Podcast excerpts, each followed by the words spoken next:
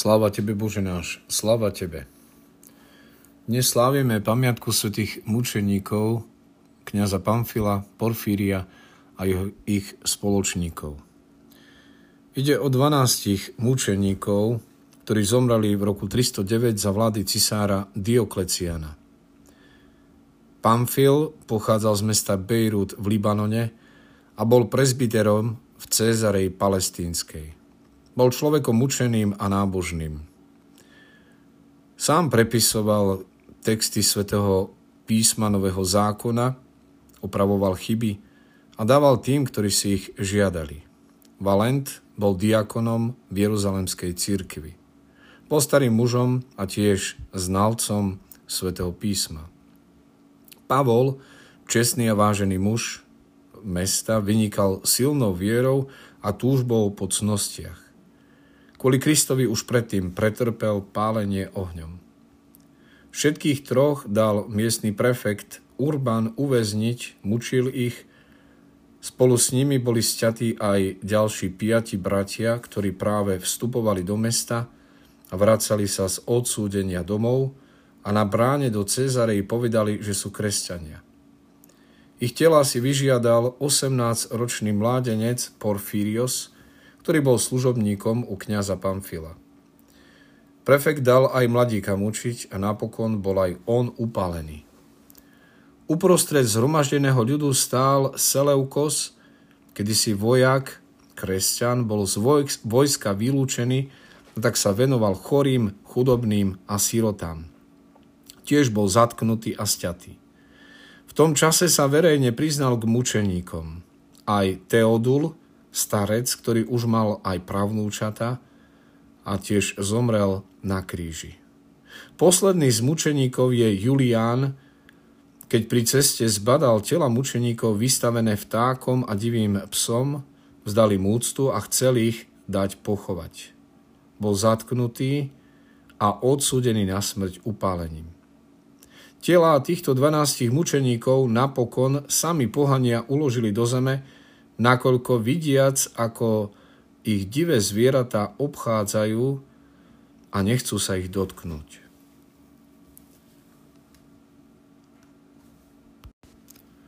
Dnes sme vstúpili do obdobia Veľkého pôstu a církev nás v prvom rade pozýva k modlitbe. Modlitba církvy je vždy biblická, to jest vyjadrená jazykom, obrazmi a symbolmi svätého písma. Biblia obsahuje Božie zjavenie pre človeka a je tiež inšpirovaná reakciou, teda odpovedou človeka na toto Božie konanie a tým aj vzorom a obsahom modlitby, chvály a oslavy človeka. A tak e, kniha žalmov, ktorá sa počas Veľkého pôstu používa, tzv. žaltár, zaberá ústredné miesto v našich bohoslužbách, kde v žalmoch círke vidí nielen najlepšie a najdokonalejšie vyjadrenie modlitby, pokánia, oslavy a chvály človeka, ale aj pravú slovnú ikonu Ježiša Krista v církvi.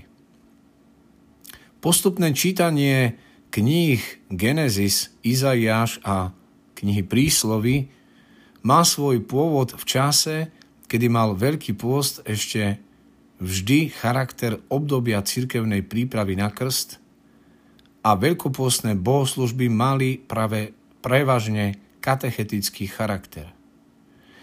Kniha Genesis, kniha pôvodu, poskytuje akýsi základný rámec našej viery, viery cirkvy. Obsahuje príbeh stvorenia, pádu a nakoniec prisľúbenie a začiatok spásy, skrze Ježiša Krista. Táto kniha histórie smeruje ku Kristovi a naplňa sa v ňom. Prorok Izaiáš je najväčším zo všetkých prorokov a čítanie jeho knihy počas Veľkého pôstu sa koná v zmysle širšieho a hĺbšieho odhalenia veľkého tajomstva spásy skrze Kristovo utrpenie a jeho obetu.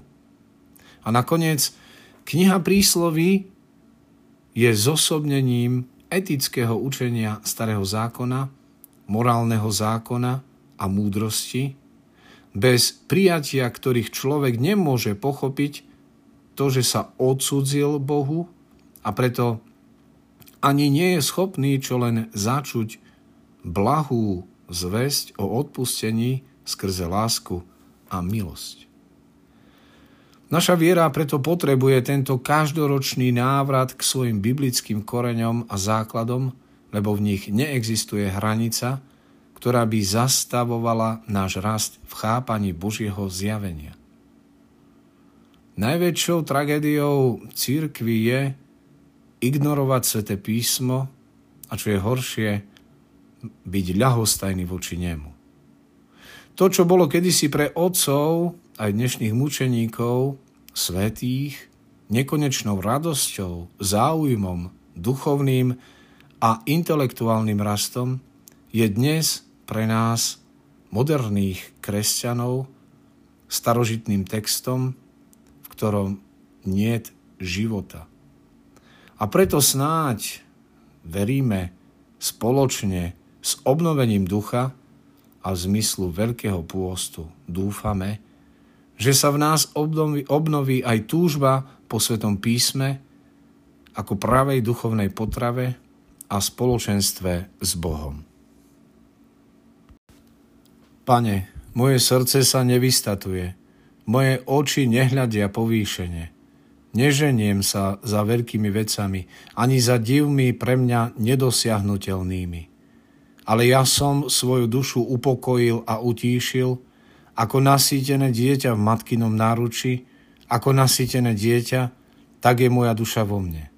Dúfaj, Izrael v pána, odteraz až na veky. Zmiluj sa Bože nado mnou, pre svoje milosrdenstvo a pre svoje veľké zľutovanie znič moju neprávosť.